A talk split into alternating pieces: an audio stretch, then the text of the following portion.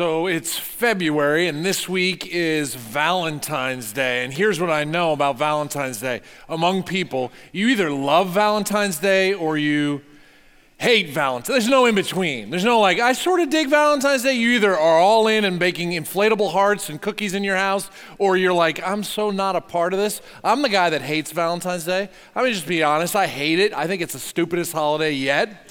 And, and maybe, all right, I'm just telling you, you're, some of you are like, yes, I agree, finally someone. Uh, uh, here's why I think I hate it I hate Valentine's chocolate. That heart that you open up, and, you, and you, what you find if you like chocolate is you eat something in there that's some junk covered with chocolate, and you need a map to figure out how to eat it and what's going on inside. I don't do maps to eat chocolate. Like, I just want to eat chocolate. Maybe I hate Valentine's Day because when I was a freshman in high school, I had this girlfriend. And I bought her a really expensive $9.99 gold necklace, and it turned her neck green. We broke up.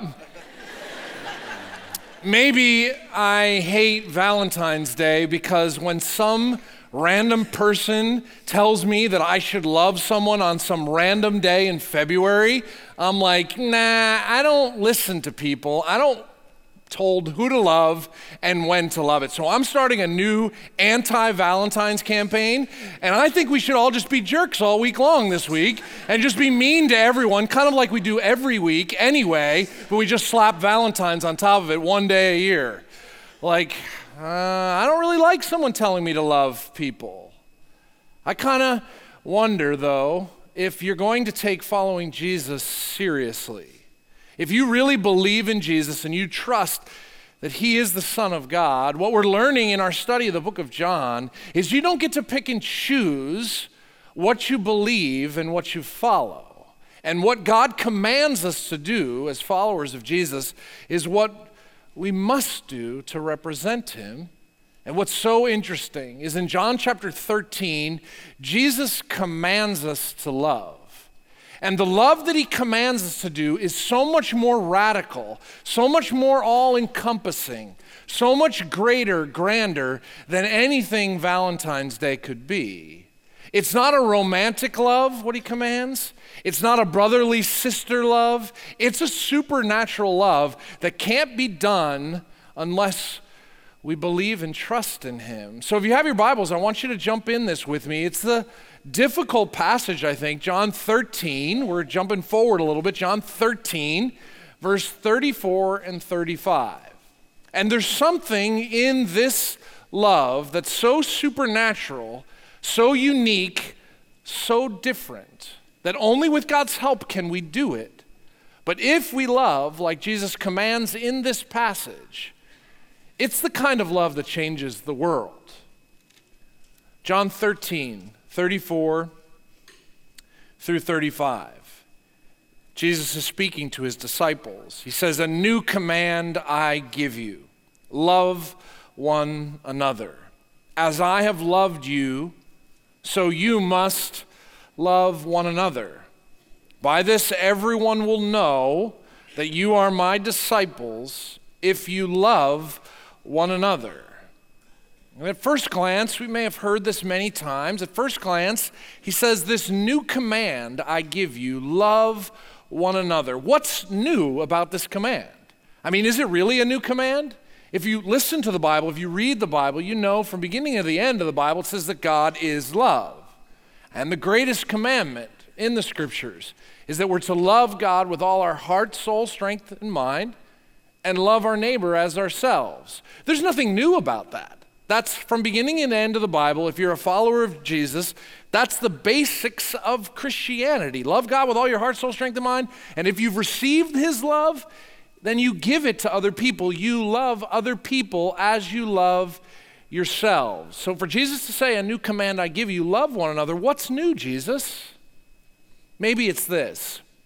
It's what he says next. As I have loved you, so you must love one another. He's drawing the attention to his example of love, his demonstration of love. As I have demonstrated love to you, now you love one another.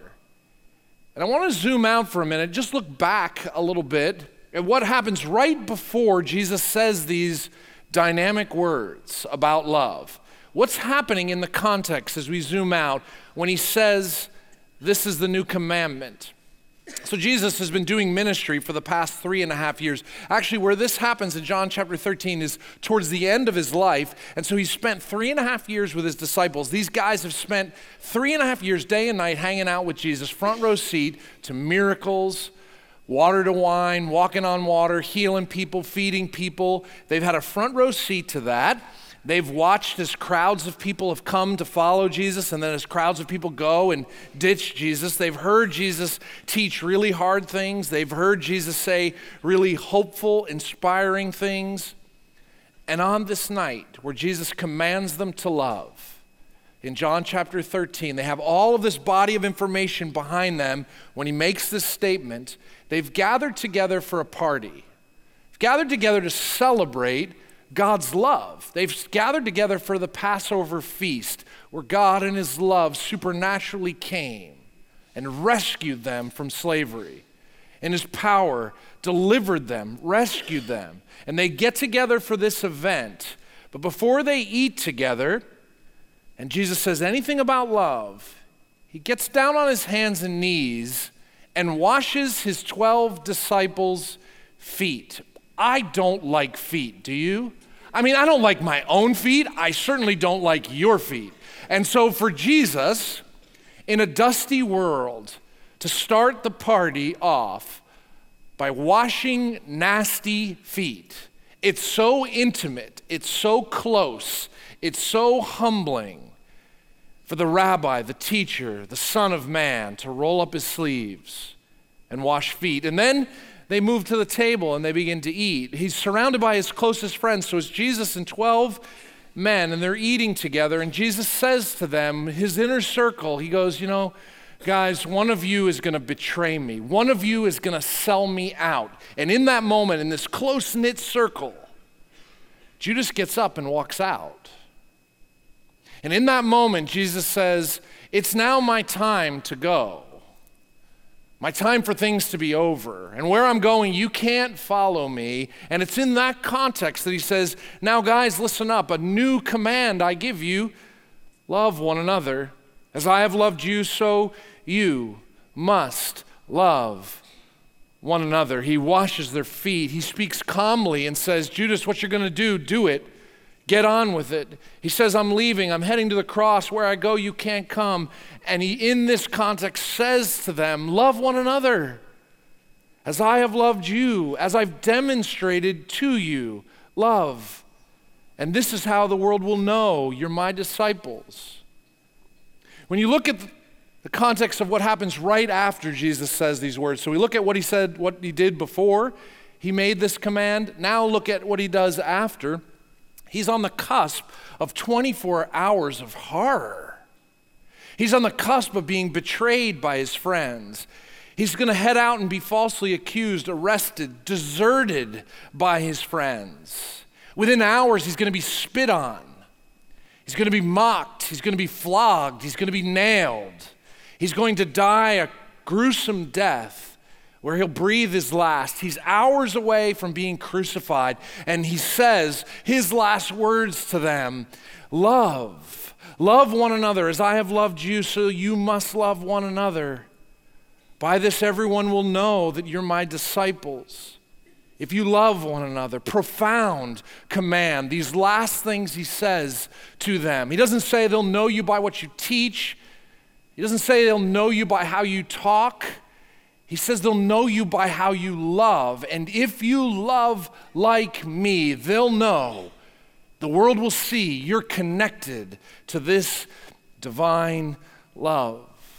But let's zoom out even further beyond John 13 and the following verses, but to all the way back to the beginning of John, the Gospel of John, chapter 3, verse 16, the most famous words in the Bible, right? For God so loved the world. And that word love is the Greek word agape. It's the same word that's used in John 13 34 when Jesus says, A new command I give you love one another, agape.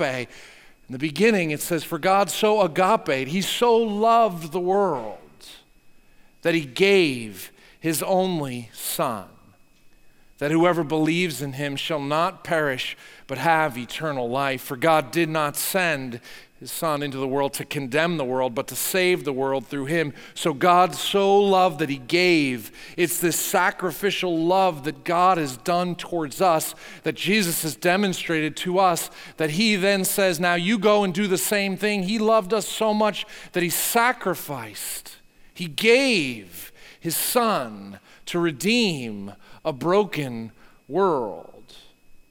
And I wonder if you've ever asked the question what sacrifice did God make? For God to love this way, what was his cost? I mean, think of it. His one and only son. They've spent eternity together. And now he stands by and sends his son on this rescue mission. He watches. He watches as his son is born. He watches as his son learns to eat with a spoon. He watches as his son starts to grow. He watches as his son starts to learn to use a hammer, and Jesus smacks his thumb. The one who made everything with a word hits his thumb with a hammer, and his father's watching. He watches as his son, his perfect son, has to obey imperfect Mary and Joseph. Imagine that the perfect Son of God who reports to the perfect Father, now his Father's watching as his Son has to obey, desires to obey, chooses to obey imperfect Mary and Joseph. What kind of sacrifice? He watches as his son Jesus goes through adolescence and pubatory. I mean, what is that about, right? I mean, that's wacky. Who likes adolescence? It's a hard time. And Jesus went through adolescence? He watches as his son begins ministry. He watches as his son is misunderstood. He watches as his son is betrayed, falsely accused, flogged, crucified, in a grave. He pours his wrath out on his son for the sins of the entire human race. He puts it on his son's shoulders. What kind of sacrifice! For the God of the universe to love us this much that he would send his son to die so that we could live. And clearly, Jesus has endured great sacrifice to leave the comfort, position, perfection, the peace of heaven, to be born, to grow, to learn, to love, to be misunderstood, to be betrayed, to be crucified, to absorb the sins of the world upon his shoulders, to take the rap, to pay the debt that he didn't deserve to pay, incredible sacrifice beyond any human ability. Have you ever thought, you've ever wondered, how was Jesus able to do it? What was, what was motivating? What helped Jesus? What empowered Jesus to do this? You go, well, he's God. But in the Bible, it says he set aside his divinity and he came to earth as a man. How did he love like this? How did he do, endure like this? How did he give like this? He did it by being in connection and intimacy with God the Father, but he did it, the Bible says, by walking in the power of the Holy Spirit. He was able to supernaturally love and endure and continue to love no matter what the cost because he walked with the Holy Spirit. And when Jesus ascended and went back to God the Father, he gave his Spirit to live inside us. So, the sacrificial love that Jesus commands, the sacrificial love that Jesus demonstrated to his disciples and commands his disciples to do, is only possible with the same Holy Spirit that lived inside Jesus, can, by faith, live inside us so that we too can love like Jesus loved with the help of the Holy Spirit. And what Jesus is saying to his disciples I'm going to die, I'm going to rise again, I'm going to give you my Holy Spirit, and my command is this when you have the Holy Spirit, you must love like I loved. Because in that, people will see I wasn't just a good moral teacher, I wasn't a nice guy. I wasn't just a carpenter from Nazareth. I am the God of the universe. And as I live inside you, and you love like I love, then people will go, There is a God. There is a God who cares. There is a God who will redeem. So you think about this. Jesus says, This is a new command I'm giving you love one another. Love like I loved. Love by the same spirit that I was able to love. This spirit that can live inside you. This is all what's new about Jesus' command. But there's one further thing that's new about Jesus' command to love it's the way he looked at people. He didn't look at people the way we look at people. Jesus loved with an unbelievably sacrificial love. He did it by the power of the Holy Spirit. But when Jesus saw humans created in the image of God, broken by sin, and longing for rescue, he loved them. The eyeballs that Jesus saw everything through was this He saw people with souls that will never die. He saw they were created, we are created in the image of God. He saw that the brokenness was because of sin, sin that they had done, individuals we had done, or had been done to us. Sin broke all of us, and He sees in us our intrinsic desire to be rescued. And this is what He saw when He saw people, image bearers, souls, broken, longing. So when he did miracles in the Bible, he turned water into wine. What did he see in that moment? He saw a family. He saw a family created in the image of God, broken by sin, longing to be rescued, and he loved them enough to do something. When Jesus healed people who couldn't walk or couldn't see or had terminal diseases, he saw a person created in the image of God, broken by sin longing to be rescued, and he loved them.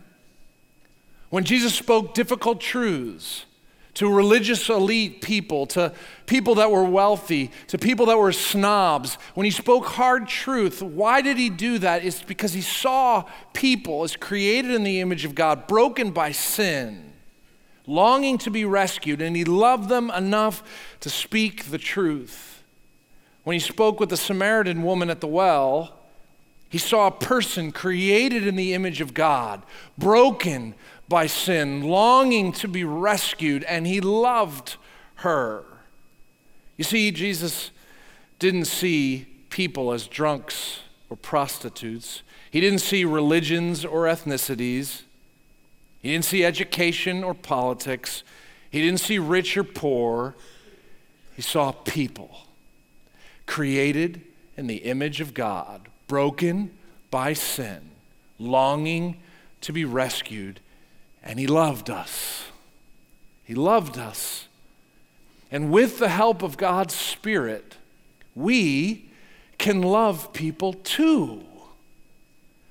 See, if I put my trust and faith in Jesus and I receive His love and His love starts to live inside me, now I'm called to love like He loves. But I will never love like Jesus loved if I don't begin to see like Jesus sees. If I don't say, God, I don't see people the way you see people.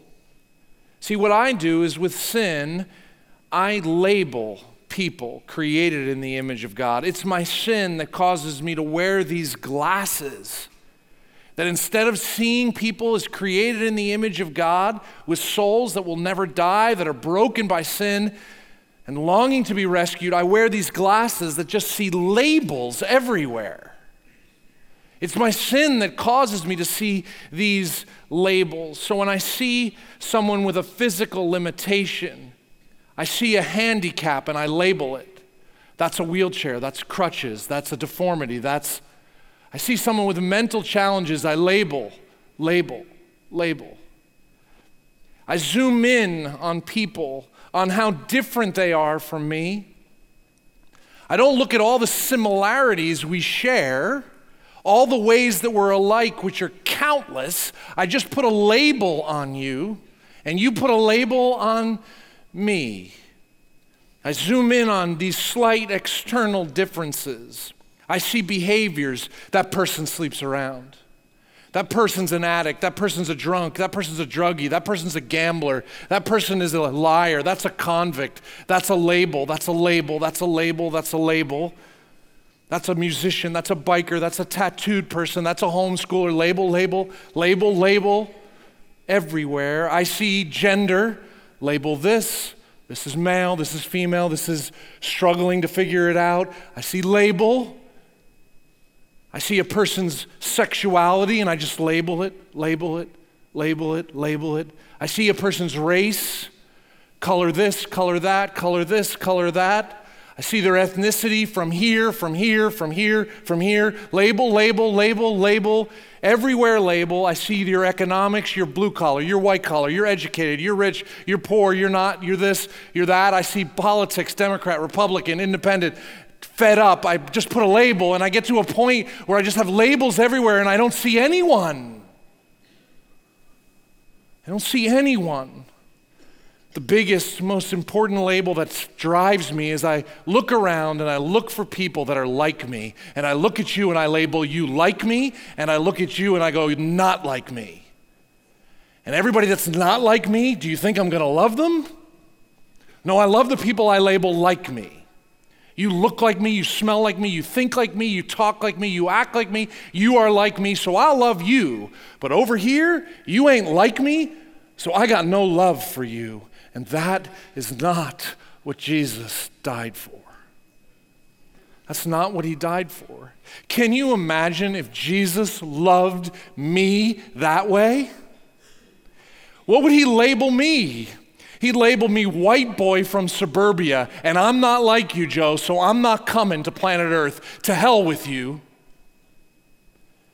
If he labeled, I'm not like Jesus, perfect, from the Middle East, different generation, not like me, so he ain't coming for me. He ain't dying for me. Can you imagine if he labeled us? What would happen if we stopped this labeling, if we actually loved people enough not to label them? What would happen in the valley?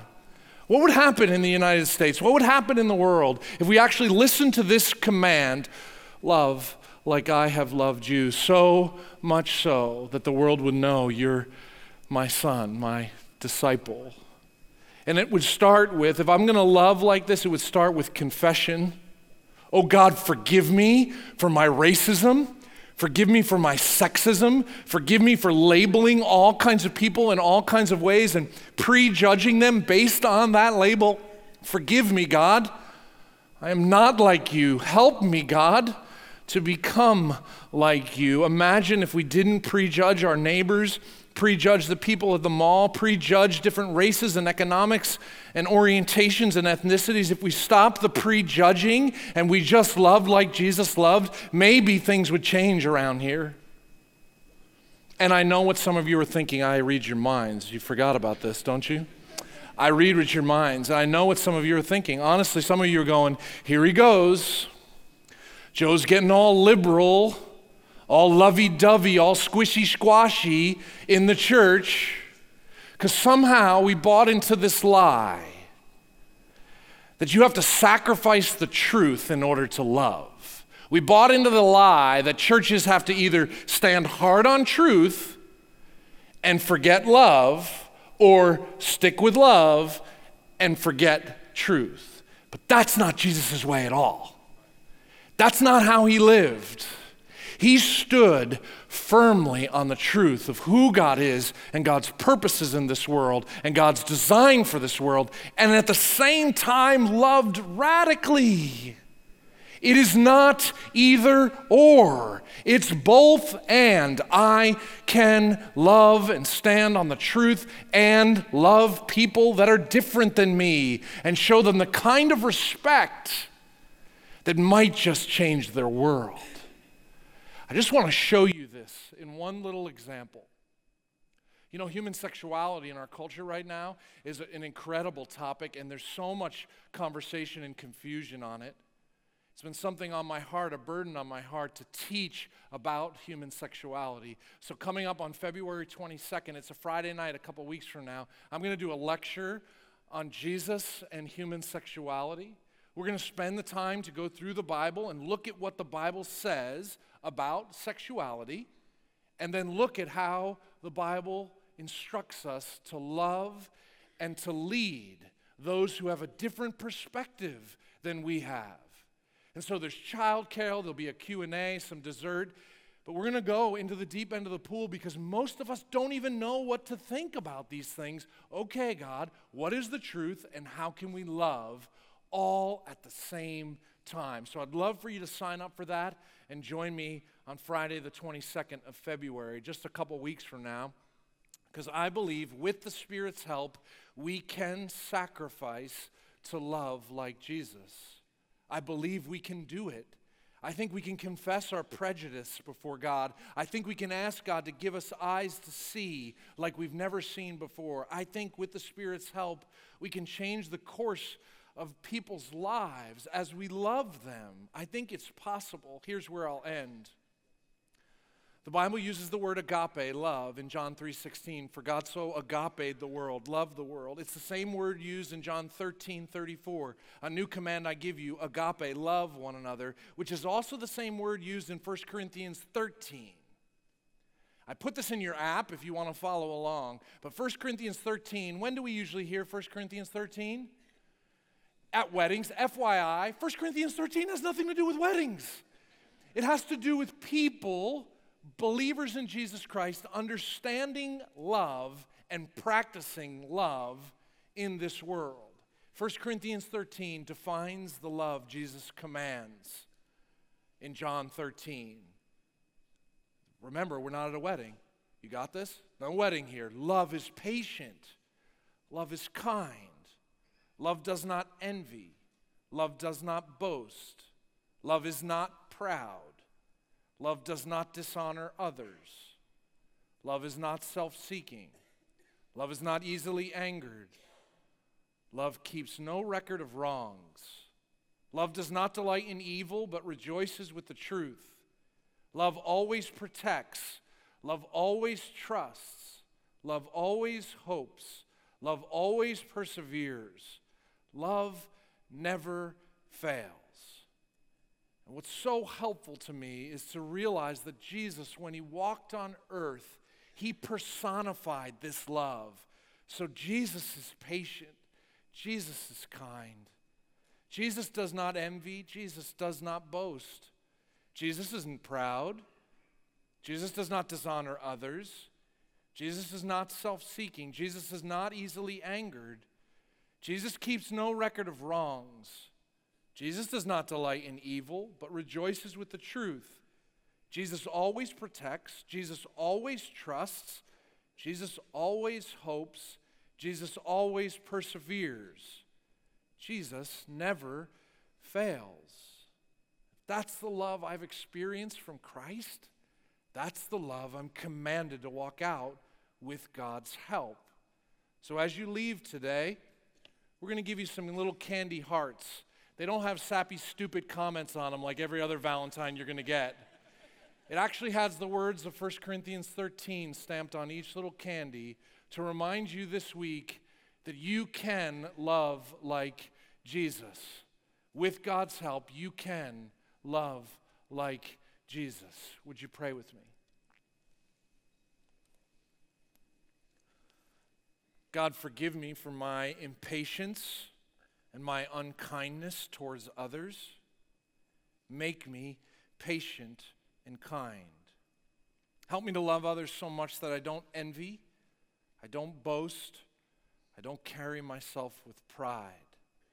Because of your love towards me, help me not to dishonor others. Help me not to promote myself and my opinions. Help me not to get angry with those who are different than me. Because you've forgiven me, help me to forgive others and keep no record of wrongs. God, free me from delighting in evil, but help me rejoice in all that is true. Make me more like Jesus so that I love in a way that always protects, always hopes the best in others, and always per- perseveres for others. Make me a loving person because of how loving you have been to me. that people might see you're alive by how I love. I ask this in the powerful name of Christ.